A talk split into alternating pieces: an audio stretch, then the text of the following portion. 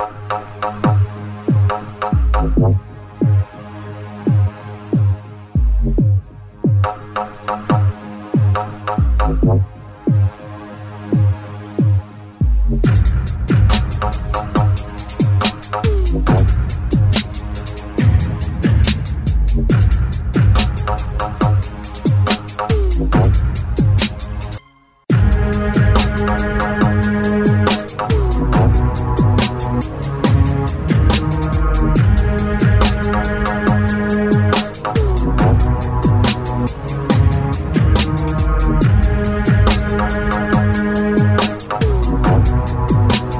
Sheila Zilinsky Show, the only show to give you the truth behind the headlines, prophecy, and the deeper things of God. Now, here is your host, Sheila Zilinsky. Hi, everyone, and welcome to the Sheila Zilinsky Show for this Friday edition. I broadcast weekdays, that's Monday through Friday at 6 p.m. Eastern Time, right here on WINB and of course, for more ways to listen, simply go to weekendvigilante.com and go to the listen page, and you can find more ways to listen, including the podcast, the customized apps. Do subscribe to my YouTube channel as well. See at the top right of my website, you'll see these social media icons. That's Twitter, Facebook, YouTube. So subscribe to my YouTube channel and like me on Twitter and Facebook. And if you do not have a copy of Power Prayers, don't wait. Go to powerprayers.ca and get yourself a copy of that book. That is an arsenal that every single Christian needs. And I'm telling you, there's not a day that goes by when someone doesn't tell me what this book means to them. So that is very exciting to me. Again, powerprayers.ca. And if you do have a copy, go to Amazon and fill out a review we had a tremendous rating on there until some donkey went on and just made a ridiculous the, the guy wrote a book basically. I checked him out and it turns out he's he's a pretty pagan dude. Looks like he's into wiccanism or something. Thought it was really ironic that that guy gave us a bad review. There's a real propagated effort. Wiccans warlocks witches pagans they're not really big fans of this book and rightly so. Do get your hands on a copy of this book. Let me know also which prayers are making a tremendously big difference in your life. I thank you for the testimonies that have come in, and I do look forward to much more. Well, I want to jump right into the program because this is going to be a fascinating discussion. It is so good to have them both on together. It is the one and only Dr. Thomas Horn and Josh Peck from SkywatchTV.com. They're going to talk about their new book, Abaddon Ascending, subtitled The Ancient Conspiracy at the Center of CERN's Most Secretive Mission. It is my pleasure to have you both back on. Dr. Tom Horn, Josh Peck, welcome to the program. Great to have you on. Well, thanks for having us on, Sheila. Yeah, thank you, Sheila. It's uh, good to be back on your show. My pleasure. Well, the book, Abaddon Arising, the Ancient Conspiracy at the Center of CERN's Most Secretive Mission. Incredible book. So much in this book. And where I want to jump in here, Tom, is when you have a director of research at CERN, Sergio Bertolucci, saying, We plan to open a portal, what, perhaps into an extra dimension, and something might come out of that. In other words, yeah, we're pretty sure something's coming through here. What is that all about, Tom?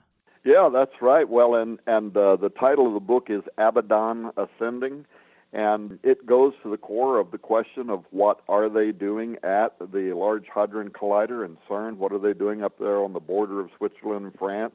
You know, they built that right over the top of ancient Apolliacum, uh, which was an area that the Romans considered to be the, literally the doorway into the bottomless pit, into the abyss, into the abusos. So there's a great deal of intrigue around this, and and uh, Josh and I spent the last year doing investigative work, and uh, it seemed like every time we turned a, another rock over, something else came out of it. And now there's some really very spooky stuff we'll get into on this program that has to do with deep occultism but you're right. I mean, it CERN's own researchers, they're saying they're going to discover the existence of extra dimensions, of realities beyond the three spatial dimensions of length and fourth dimension, some people call time. So, what are they looking for? Um, well, they say they're going to open a dimension by creating a magnetic field over a 100,000 times more powerful than Earth. And you're right, Sergio Bertolucci, who's the director for research and science computing at CERN, says, uh, you know, something could come through this dimension and uh, this other dimension into our world, unknown unknowns, he calls them, or maybe we will send something in the other direction. And as we do this program today, Josh can maybe even explain uh, what he's talking about there with using gravitons to create a kind of high tech computer code in order to send a message through a dimensional vortex into another reality. But this is real science. Uh, it's really happening. And then, of course, if you look at the idol of Shiva just outside of, of CERN, Lord Shiva, the destroyer of the world, right? A lot of symbolism, a lot of occultism. In fact, recently, CERN employees actually conducted a parody of a satanic sacrifice in front of that giant statue of Shiva. And we'll talk about why they did that and what we think is going on. Well, yeah, and I'll tell you what, there's some very weird stuff going on. You had, as you said, two very pagan, occultic, ritualistic type sex magic, one after the other. They're both in Switzerland. You know, it's very suspect why top level science people with high level clearances would be doing that anyway. But yeah, you had the one in CERN there, and then at the Gotthard Base Tunnel. Strange to say the least. But Josh, what's the deal with LIGO, and could we be looking at technology now to communicate with unseen entities? Oh yeah, without question. And CERN, the employees at CERN ha- haven't made uh, any secret about this. They've they've come out on their own website even uh, multiple times saying that th- th- this is what they plan to do. And we live in a in a world that generally doesn't care about this kind of stuff, and they they know that, and so they can put it out in the open. But uh, yeah, the the main idea with how they plan on doing this is by using the particle of gravity, which is called a graviton. Uh, and they're one step closer to being able to manipulate gravitons because, uh, like you pointed out, they detected gravity waves at LIGO. So the idea is. Uh, gravity is sort of unlike any of the other particles or forces that we know of. Gravity has this ability to seep into other dimensions or to escape our dimension and go off into other dimensions. And actually, that's the leading theory right now as to why gravity, the force of gravity, is so much weaker than the other forces. If they can figure that out, then they can um, complete Einstein's work towards a theory of everything or a unified field theory. But but getting back to gravity, they gravitons themselves have that ability to seep into other dimensions uh, naturally. So the idea that they're uh, working with at CERN, and, and this has been in the works for at least a decade, probably longer. There was even a, a documentary that was narrated by Brian Greene, and it had a whole bunch of physicists in it. But there was a, a documentary that was released talking about this stuff and how they want to do this.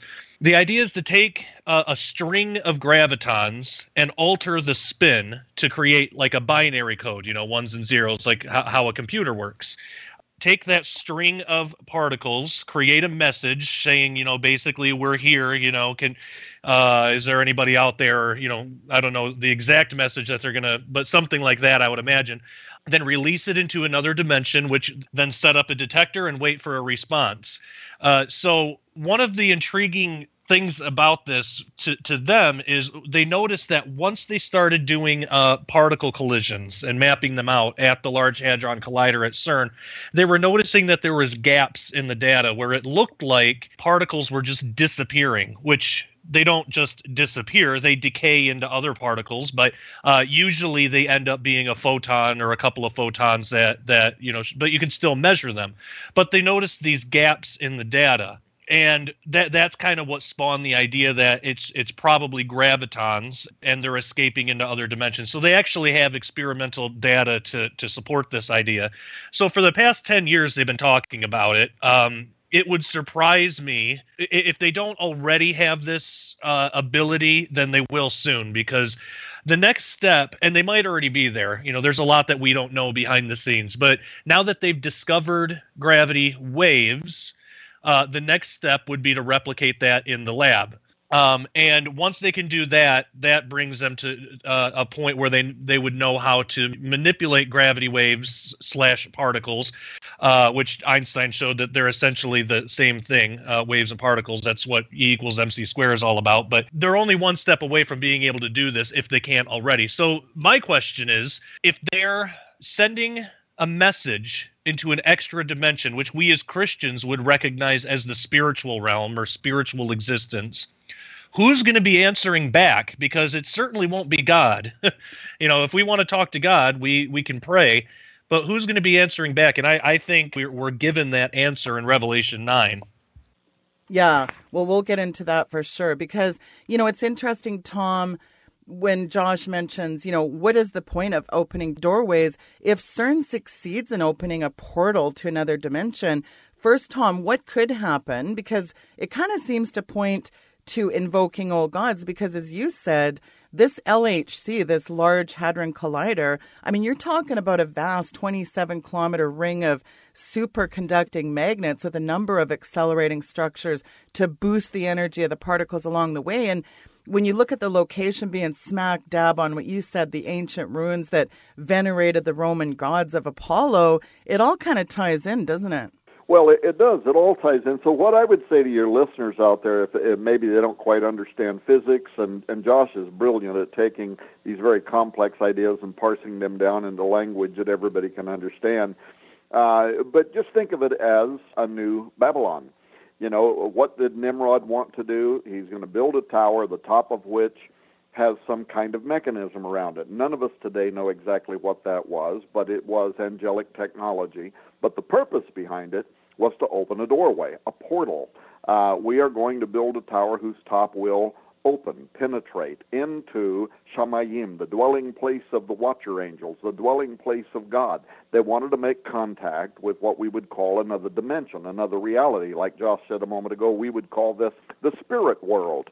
But a scientist just would call it a parallel reality, a parallel universe. And they totally do believe, by the way, but not only is there parallel realities in the physics sense of the word, but that there are also intelligence there. Like the uh, documentary that Josh mentioned a moment ago by Brian Greene that was made, made a few years ago, where they're talking about using gravitons to communicate with another dimension. They actually illustrate other people-like entities that are on the other side of this wall that we're going to make contact with. Well, if you take this though back to the occult aspect, because we know that when the watchers came down, what does the Bible say that they did? What does Peter and Jude in the book of Enoch? It says they left their habitation, they left their fixed plane of existence and came through a doorway, came through into our reality. This is an occultic, it's not only occultic, it's the highest level of occult aspirations, and it was judged immediately by God.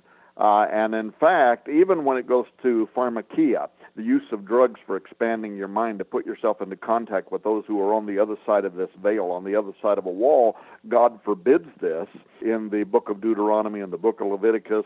In Revelation 9, when the when the doorway to the underworld is open, the bottomless pit, and the entities come up and start torturing humanity, it's very curious that at the end of that chapter it says about those who are being tortured, it says, and yet they repented not of their sorcery, and it uses the word their pharmakia. They repented not of their effort to open a doorway to make contact with ultra uh. So uh, this is occultic in nature. Now, to go back to the Gotthard Tunnels uh, ceremony and CERN and all that, have you ever seen a time, Sheila, where there is so much dark occultism that's moving into the mainstream, into public view? You have Satan clubs that are now openly being hosted at grade schools across the United States of America. You have Baphomet satanic statues being erected on public grounds all across the United States and, and proposed for other places like Oklahoma, Detroit, and so on.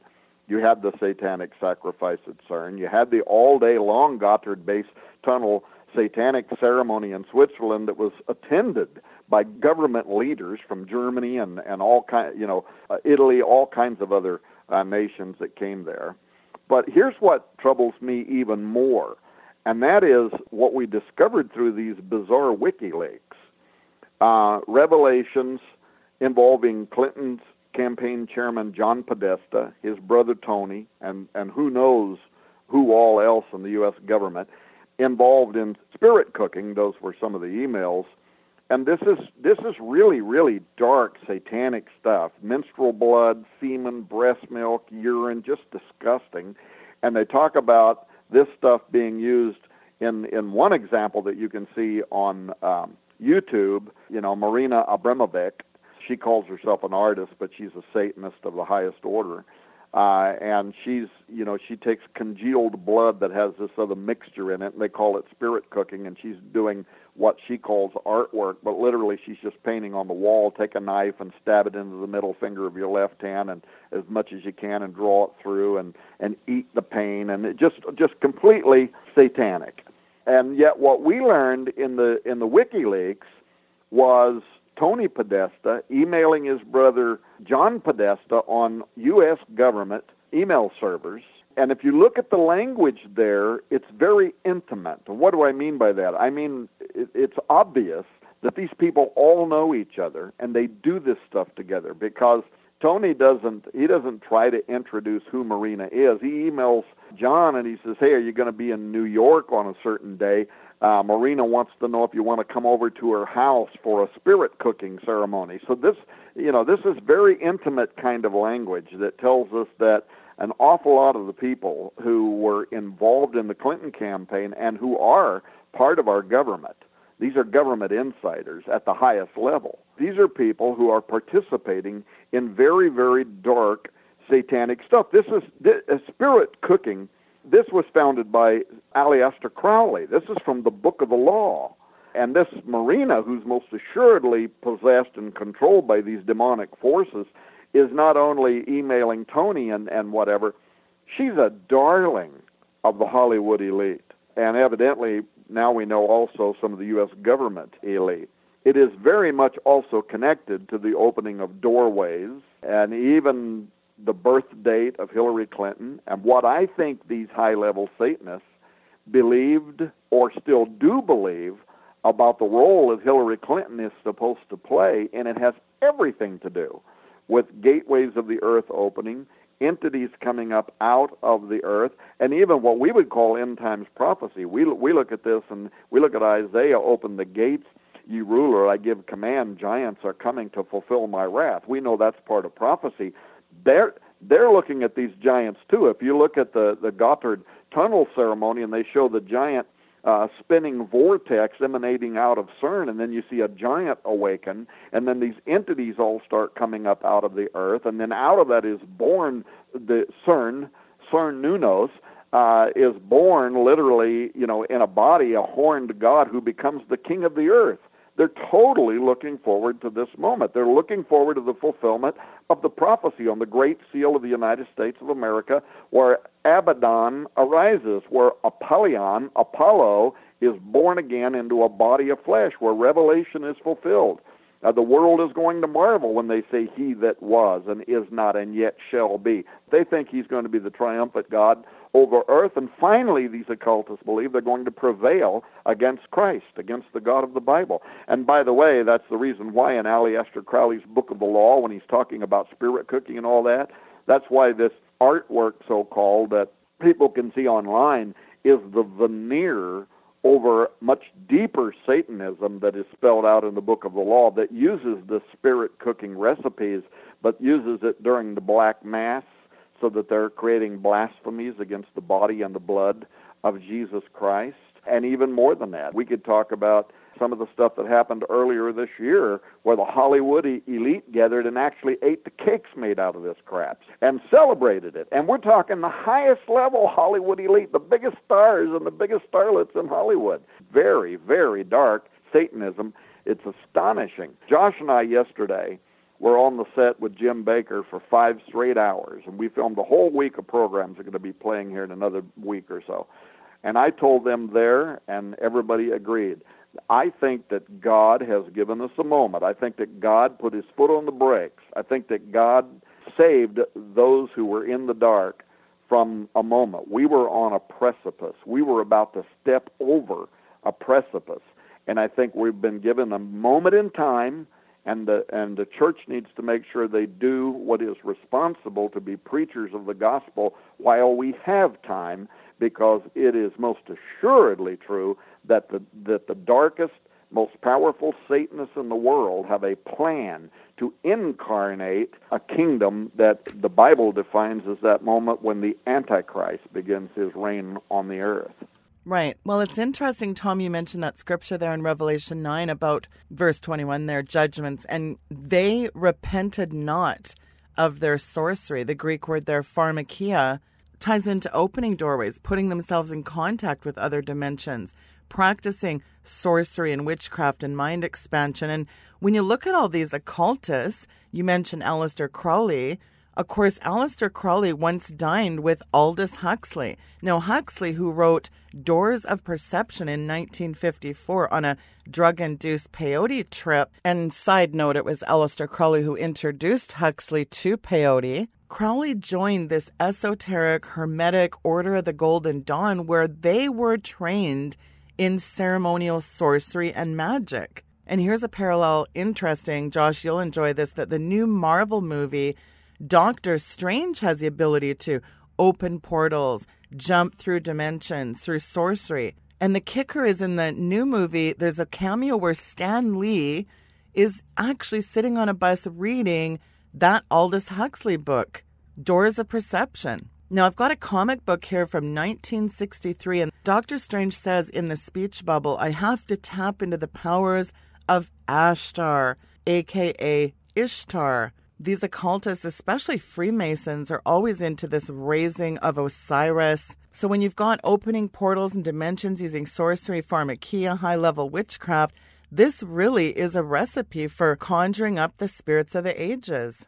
Yeah, well, it absolutely is. And again, if you read Aleister Crowley's instructions around this, which is what Marina uses, and it's obviously what the Podestas and them are all participating in, it's very detailed in how that is actually intended to create a union between man and supernatural entities. The same thing you're talking about in Revelation 9, where they repented not of their sorcery, their pharmakia, their attempt to put themselves into contact with supernatural entities. And the, the biblical uh, term there, pharmakia, this is specifically the use of, of drugs, like you're talking about, uh, of using whether it's DMT or some of these other drugs, to change their state of mind in order to put themselves into contact. And, and one thing I love that Dr. Heiser says, he says, God does not create rules prohibiting things that don't work. So, in other words, you know, God would not forbid using pharmakia or mind expanding drugs to put yourself in contact with uh, other dimensional entities if in fact that didn't even work. He wouldn't make just a stupid rule that doesn't mean anything, right?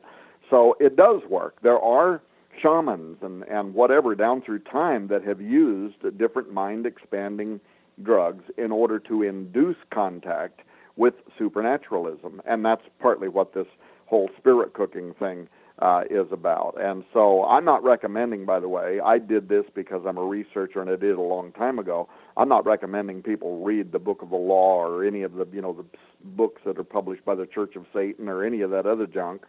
Uh, I'm simply saying that most of the world is probably not aware in these Podesta emails that as soon as I saw that spirit cooking and some of this other stuff, it dawned on me that these people are real believers that Hillary might be the fulfillment of the Babalon working. This comes out of 1946.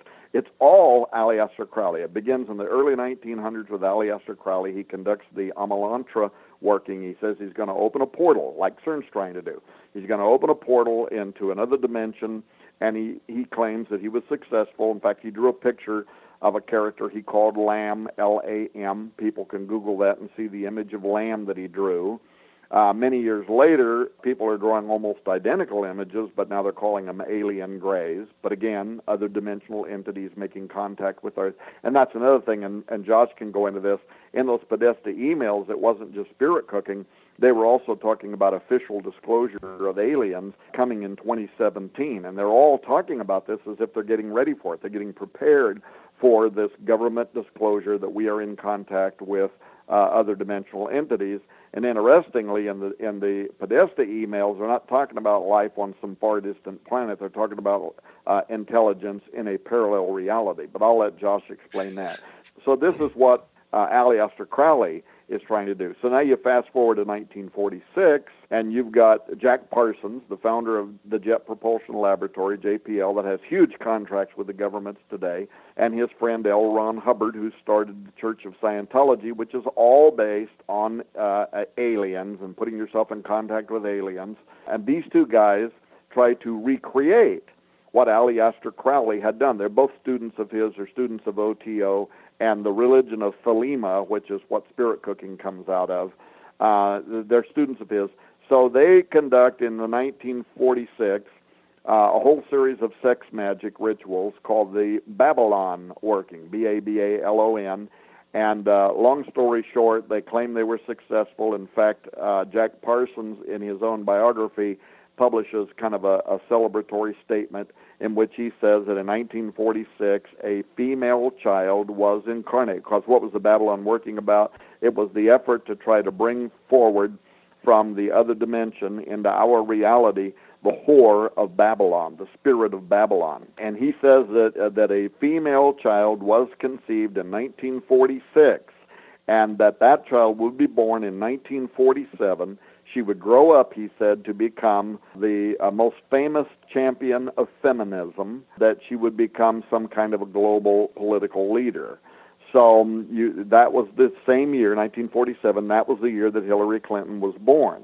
So I'm telling you that there is absolutely no chance whatsoever that it is a coincidence that the people who are around Hillary Clinton were practicing Thelema, were practicing the same kind of dark Aleister Crowley based Book of the Law, OTO, Babalon working type ritual magic. It's because they truly believe that she was and is. That's what they believe, that she is the whore of Babylon incarnate. That's what they believe. I'm telling you that there is no way in the world, the chances would be astronomical that the people around her were practicing the same exact magic from the 1940s that these guys were practicing and referring to it in spirit cooking and all of the rest of it that's right out of the book of Thelema. They would not be doing that if they themselves did not believe that Hillary was the incarnation of that 1947 birth.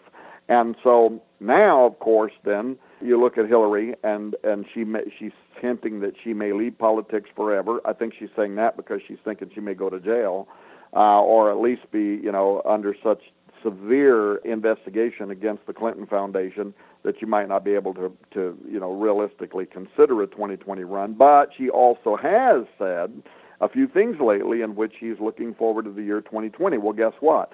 If she runs in four years from now, she's healthy enough, and supernaturalism can create dark health. Never think that isn't true. In the same way that Jesus Christ and the Holy Spirit can extend our lives, the warlocks of Egypt that could repeat the miracles that Moses was conducting at the hand of God illustrated that these dark uh, warlocks and witches have very, very much have power, and they might think they can extend her life so that in 2020, when she would be, guess what, 72 years old. It's the highest number in ritual occultism. It is the highest number in Freemasonic occultism. Why? Because 72 is the number of the dark cosmocrators that rule the world today. They're the ones that directly serve under Satan, who Jesus called the God of this world. That's why there's 72 pentagrams beneath the apotheosis of George Washington and the U.S. Capitol Dome. It doesn't go any higher. This is the highest level of satanic rituals anywhere on the planet. And now we know from the WikiLeaks scandal that all those who were in and around Hillary were practicing this stuff because they believed that she was going to become the one who was going to give birth. She would be the whore of Babylon, while the Antichrist would be the male archetype divine feminine ruling on earth during the reign of the Antichrist. And that was the precipice that we were on. And Josh Peck and I were talking about this in Abaddon Ascending. And by the way, if somebody decides they're going to get the book, Abaddon Ascending, uh, if they decide they're going to do that, they ought to do it as fast as possible at skywatchtv.com. Why? because the biggest giveaway in the history of our organization is going on, and it's not going to last very long. We're literally giving away over $400. Go there, buy the book Abaddon Ascending. We're giving away $400 in free books, free DVDs, free Bible software, free audio books, just a bunch of stuff. Unbelievable. We've never done it before. We'll never do it again. It's first come, first served. So if you're going to get the book anyway, don't get it at Amazon. Go to skywatchtv.com, get it over there and you, we don't care if you resell this stuff. We don't care if you uh, give it away as holiday presents or stocking stuffers or whatever. But it's but it's only going to be a very narrow window. So if you're going to get Abaddon Ascending anyway, if you want to know more about what we're talking about on this program, that's the place to do it. Well, Abaddon, again, ascending. Apollyon, the Greek name meaning destroyer, given in Revelation 9, the angel of the bottomless pit. In Hebrew, of course, Abaddon, also identified as the king of the demonic locust described in Revelation. Josh, how does Ezekiel 1 and Revelation 9 fit into all this? Yeah, um, Ezekiel one is a it's a phenomenal chapter of the in in the Bible because we get we get a some say that it was a vision, but when we use terms like that, it makes it sound like it wasn't real or, or it didn't really happen and he just saw it in his head or something. But uh, Ezekiel actually has, I would call it an encounter with heavenly beings, with beings actually of God. And the interesting thing here is if we compare Ezekiel 1 and Revelation 9, we actually get an antithesis and it tells us who these locusts actually are. Um, and I'll say too that uh, people all in ancient Mesopotamia saw these fallen locusts you know they're called locusts in in revelation but that doesn't have to be because they look like locusts. It's more about their their job that they come to destroy and everything. Uh, but it's interesting that they don't destroy the earth but the the people. And I'll, I'll get i'll jump back to that in a in a minute. But when ezekiel saw the the cherubim of god that that held up the throne of god he noticed what looked like an amalgamation of uh, human form and animal forms. So you have like a humanoid body with the face of a lion and the face of an eagle. When you read it on the surface, it sounds like you have two different faces. One is the face of a lion and one is the face of a man. But really, when you look into the text, especially if you break it down in the Hebrew, what's actually going on there is you have one face that's bisected uh, vertically, that's half lion. Uh, half man. That's later proven uh, in in the book of, and later on in the book of Ezekiel when he's talking about the future temple and everything. Uh, he describes it a little bit further. But uh, so you have you have one of the faces is half lion, half man, bi- bisected vertically. So now, when we look to Revelation 9, and if somebody isn't uh, familiar with the term antithesis, basically what it means is opposite. And usually, when we're talking about biblical things, it's usually like an evil yet opposite kind of thing. Uh, in Revelation, we were given a description of these locust things, but instead of having human type bodies and more animal type heads, that part's flipped. It's more human like heads and animal type bodies, which that actually points back to the Lamassu and Shadu of ancient Mesopotamia. Uh, but specifically in the description of the face, we're told that they have the teeth of a lion, teeth of lions, and uh, then like women's hair and, and things like that. So we have the same half man, half lion, only this time it's bisected horizontally instead of vertically. So it's showing an antithesis. So we can we can take a look at that description and say, okay, well, this is basically Satan's version of what Ezekiel saw because for everything God has, Satan has an inferior duplicate because Satan has never had an original thought of his own. He, he just takes everything from God and twists it. Um, now, when we get to the part about Abaddon in, in Revelation 9, because in Ezekiel, the four cherubim around the throne of God, they're holding up uh, the throne of God. And he's coming out from like out from the sky in revelation 9 it says that these fallen cherubim, these locusts, it says they have a king over them. That word over comes from the Greek word epi and actually can mean physically over. It doesn't only have to mean like a uh, like a ruling power or anything. It can mean physically over. In in the Gospels, when uh, when Satan took Jesus onto the top of the temple, it uses that same word epi. So um, it, it's talking about they physically they're holding up their god Apollo, Apollyon, Abaddon but instead of coming out of the sky, they're coming up out of the bottomless pit. So it's all antithesis. So we, we can see what the enemy's planning on doing here. Now, what's interesting, uh, and I, I, mentioned before that uh, they don't hurt the the earth. They the, these locusts. They don't uh, they don't hurt the earth. It, it says that, uh, in a sense, commanded not to. Going back to these Podesta emails, and more and more are coming out all the time, and, and Tom and I are, are scrambling to keep them cataloged and, and researched out. Uh, but John Podesta was in contact with an individual named Edgar D. Mitchell. He was uh, an Apollo 14 astronaut. He was the sixth man to walk on the moon, which the sixth man, I mean, that, that's just interesting there. He was the chief science officer and founder of Quantrek, which is an organization trying to bring quantum technology into the world he was emailing John Podesta all the time. You know, they they they were uh, nearly constant communication, trying to set up, uh, set, talking about setting up meetings uh, between them, and uh, sometimes they mention Barack Obama or Hillary Clinton or even uh, Pope Francis, um, and all of them say pretty much the same thing. I'll just I'll read one of these and then uh, I'll I'll kind of break it down because th- this one I actually just found today um because um, again these are being released all the time. Uh, so Edgar Mitchell says, uh, "Dear John, now that you know, referring to John Podesta, now that you are no longer serving in the White House, I write to you and and Aaron requesting our face-to-face meeting to discuss zero point energy and disclosure." And I'll stop there for a second. That's what all of these emails back and forth have to do with. They also talk about extraterrestrials, but it's uh, zero point energy, which is basically, in scientific terms, it's vacuum energy. It's it's harnessing the energy basically of just reality that's all around us as like a free energy source. Uh, and then official disclosure you know telling the world about extraterrestrials.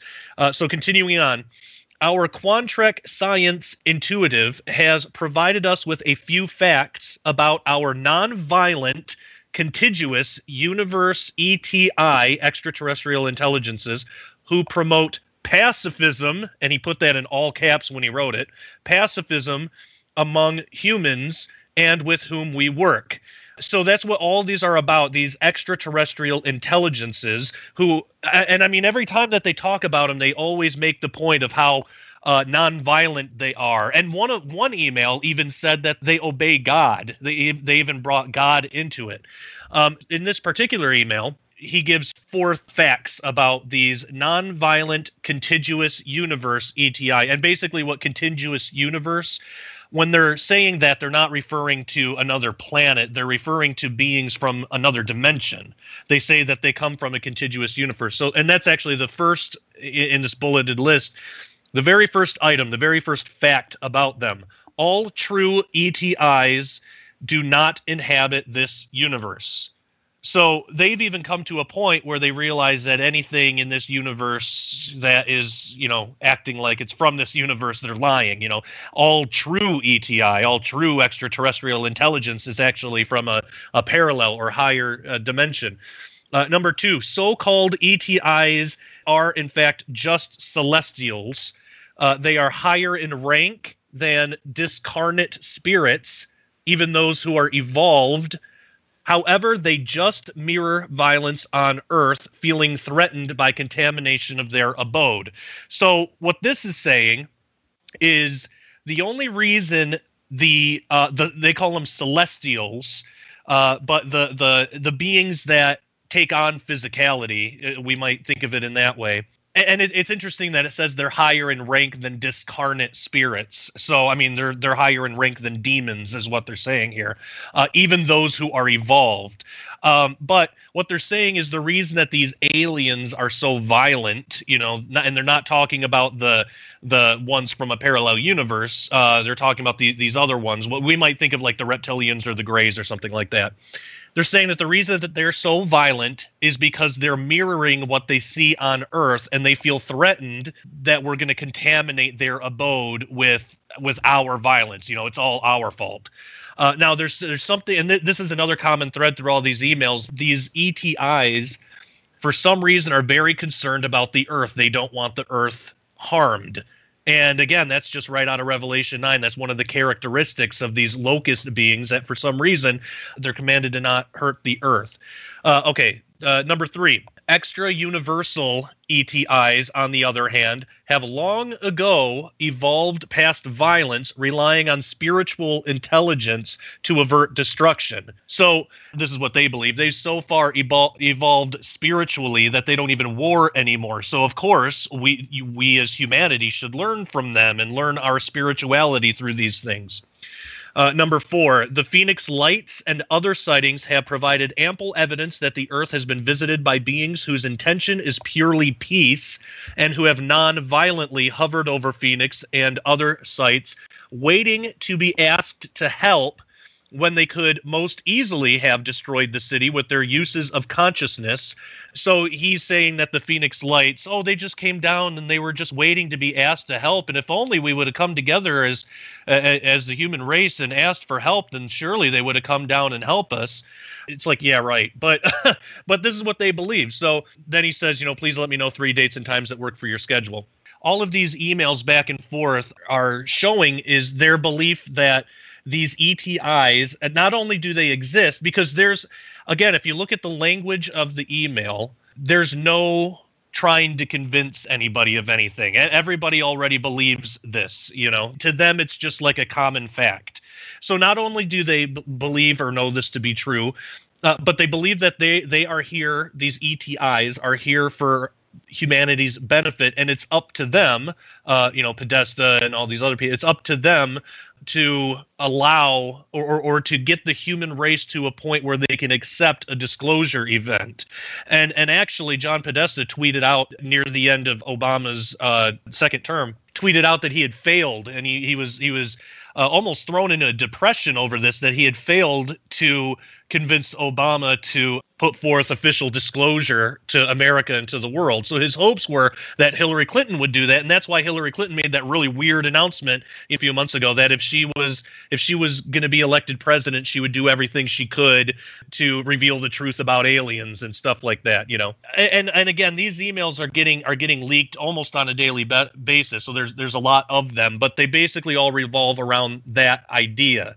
So going back to Revelation nine. Uh, that's exactly these types of beings that that's exactly what cern is, is trying to connect with.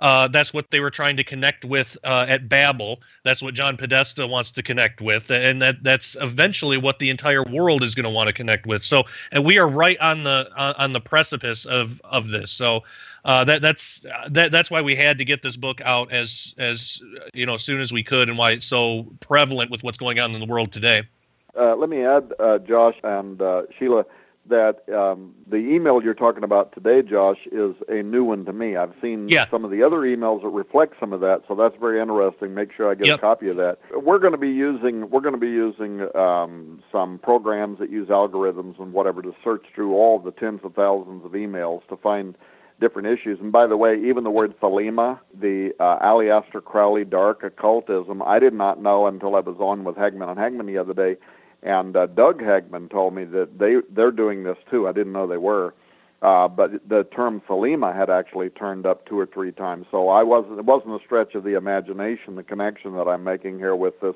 Aleister Crowley level occultism. But on the email you were just reading, uh, and this is the second time I've heard this, Josh. You mentioned the fact that uh, one of the people that's involved in the email uh, exchanges says about these entities that they obey God. I know that that the person who said that is probably the same one that said it in a different email. That's actually a Vatican representative. Even the Vatican have people that are interchanging emails with Podestas and all them towards an official disclosure moment that they've been hoping will happen in 2017. So it's interesting how much we've gone full circle, right? Because this is what Corrado Balducci was saying years ago. The Vatican is aware of the aliens. They're using their embassies around the world. And Corrado Balducci was no Johnny come lately. He was the Vatican's official spokesperson. Official. He was the one appointed by the Vatican to be the answer man for what are UFOs and what are aliens. And he was the one that shortly before he died under mysterious causes went in a documentary and he said the Vatican is fully aware that the aliens that there's an advance guard, they're already here. And he too is saying the same thing. They obey God, they obey the Catholic God. You know, they spoke almost as if they had some kind of Mephistophelian deal, like a bargain or something. They're not going to challenge our authority on certain religious issues. But we know that that's what's going to happen, right? When this great deception happens, this so called official disclosure, and the, the morning that everybody wakes up out of their beds and the world stands still, and the Pope together with uh, the President of the United States and the leaders of Britain and the leaders of other countries uh, walk out into the well of the United Nations and they say, We have an announcement to make. We are in contact with advanced extraterrestrial intelligence. It's going to cause the world to come to a standstill. And we know that so many of the people in the world are going to be looking to their religious leaders for answers. And that's why the Vatican is positioning itself to be the go to source, the answer source for, you know, what is this? What does it mean?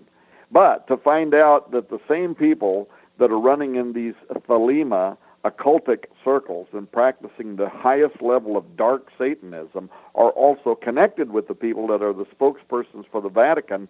When they say they obey God, my question is, what God are they talking about? Maybe they're talking about the God of creation, regeneration, because good old Hindu Shiva, the transgender destroyer god, notice the third eye, the Apollo's crown, the crescent moon, straight out of the Baphomet. Shiva is the supreme god of Shaivism. So, not surprising that outside of CERN, where they're opening something, there you have this god sitting out there. It's interesting.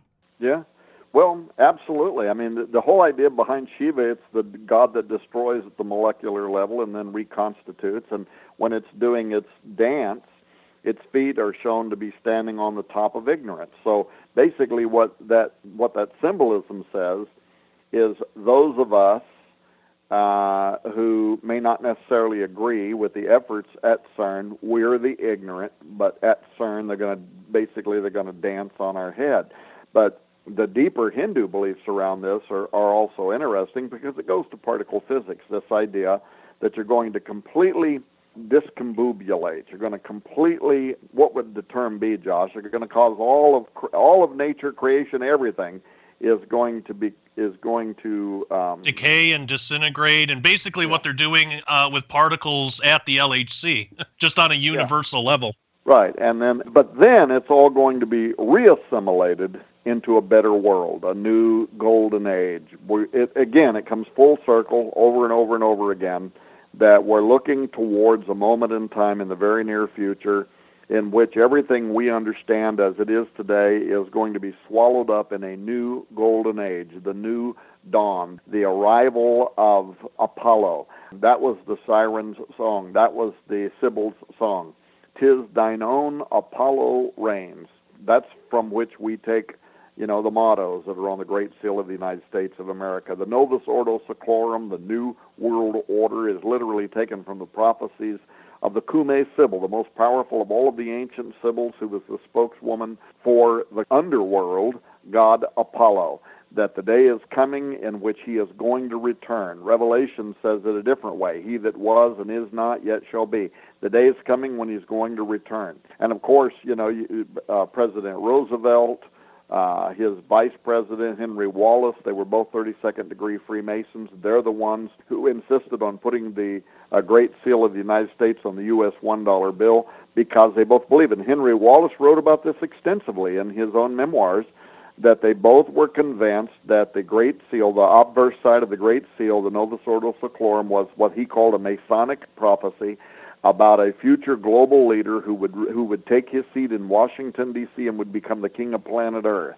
And Wallace was very much an occultist, very much connected to uh, to Nikolai Roerich, uh, who carried around the little casket, and they all believed that they had the DNA or whatever of Osiris, which is the Egyptian equivalent of the Greek god Apollo, and that somehow he was going to be reanimated at the end of time, and when he came back to life, then he was going to become uh, the God of this world. And that's the reason why at the inauguration of every American president, this is going to happen even when it's Trump being inaugurated uh, in uh, January over, uh, you know, on 16th Street, just a, a few blocks away from the White House, the 33rd degree Freemasons are going to come together at the House of the Temple, the Heredom, and they will conduct the raising of Osiris ceremony as symbolism, as a parody, in anticipation of the day that Osiris actually will rise from the underworld, or what we would also call Apollo, would, will rise from the underworld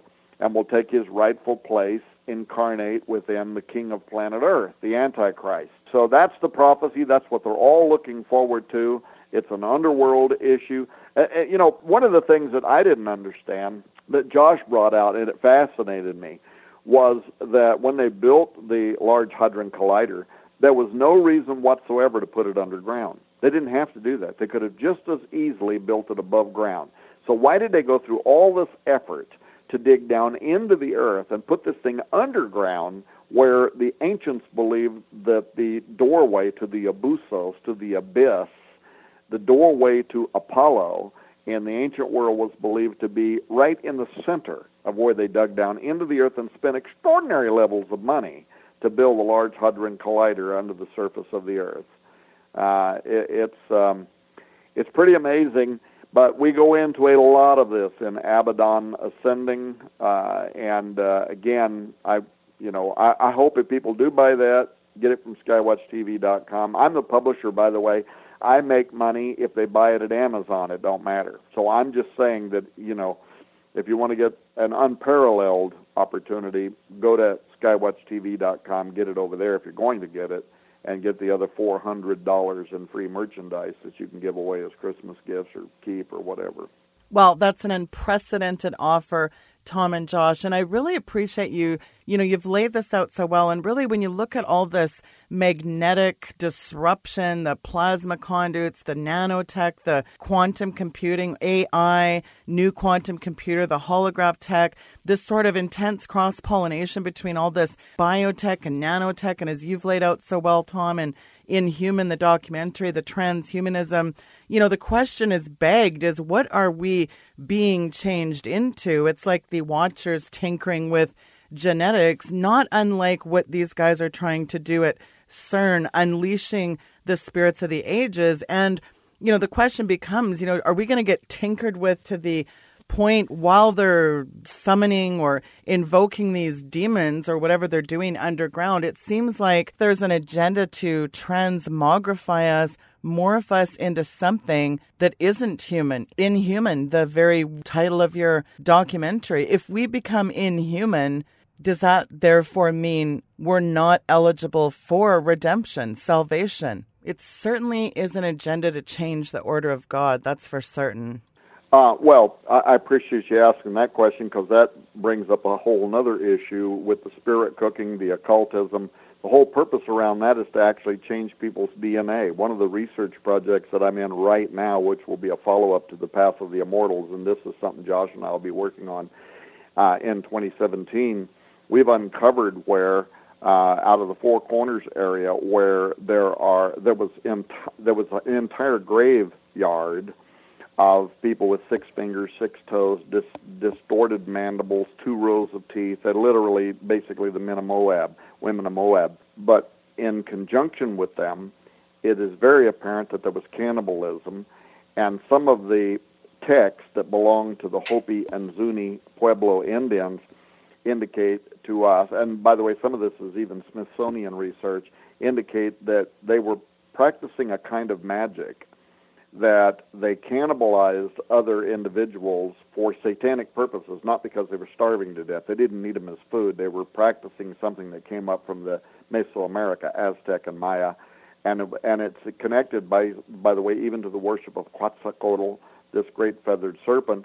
But why am I mentioning this? Because uh, it, it, the the details include information that suggests that by participating in this ritual magic, their DNA was actually altered. They actually became something different. They became a fit receptacle for the resurrection of what we would call Rephaim. So once again, you know, we've run out of time. We're not going to get to talk about it. Get Abaddon Ascending, read about the research that we have just concluded and what we're also in the middle of right now. Josh, final thoughts. Sure. Yeah, I totally agree with everything that Tom said. And, um, yeah, you know, part part of our calling as Christians is to expose the the darkness of the enemy and expose uh, the lies and everything like that. Um, you know that that's what we're doing, but we're I, I think a lot of times when Christians take up that type of mantle, a, a, lot of times it comes out in ways that's not very loving. And I, I, actually I wrote the conclusion to the book, and what I ended on is yeah, we're we're talking about a lot of dark things. We're talking about a lot of dark, evil things, but even through all that, we have to realize who our true enemy is. And Ephesians 6 tells us that. Ephesians 6 tells us that we wrestle not against flesh and blood, but against principalities, powers, and the rulers of the darkness of this world and things like that. It's a spiritual enemy. So our, our enemy isn't other people. Um, right. And I'll, I'll say even even the even the people uh, involved in some of these just awful, awful, awful things. The true enemy are, are, the the spiritual beings that are holding these people in ignorance and, in bondage to where they believe they're actually doing the right thing. Uh, that's the power that needs to be broken, and that's what we're trying to do by exposing it. Uh, so it, it is easy to hate the people that do this stuff. It's really easy but I, think a more uh, a, a, better way to go about it that'll actually have more of make more of a difference is to come against the spiritual enemy in the name of Jesus Christ and then try to evangelize these people and get them saved. That's going to be what's what'll bring true change. Right. Well said, Josh. It is definitely a spiritual battle, and it is not God's will for any to perish.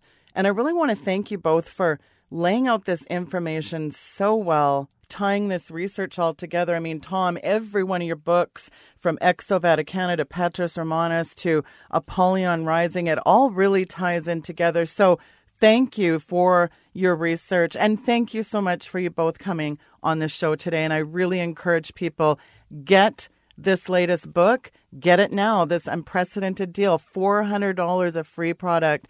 This is just a deal you have to get right now while supplies last. Thank you, Tom and Josh.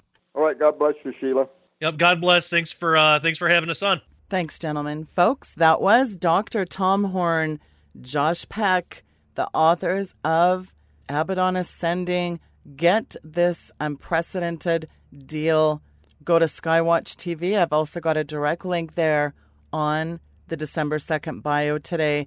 Do get that tremendous information they've compiled. Just a fantastic job. These guys are so great. I had the privilege of meeting them when I went to Skywatch to talk about my book, Green Gospel. What a tremendous group. Just fantastic. Don't forget to subscribe to my YouTube, Facebook, and Twitter. And I'm going to be sending out that e newsletter over the weekend. Sign up for my free e newsletter. Simply go to weekendvigilante.com. It's on the right hand side. You can't miss it. And I do send a lot of e alerts, so make sure you are subscribed to that. We have a fantastic lineup next week. You're not going to want to miss. Have a very blessed weekend, and we'll see you next week. Good night, and God bless you.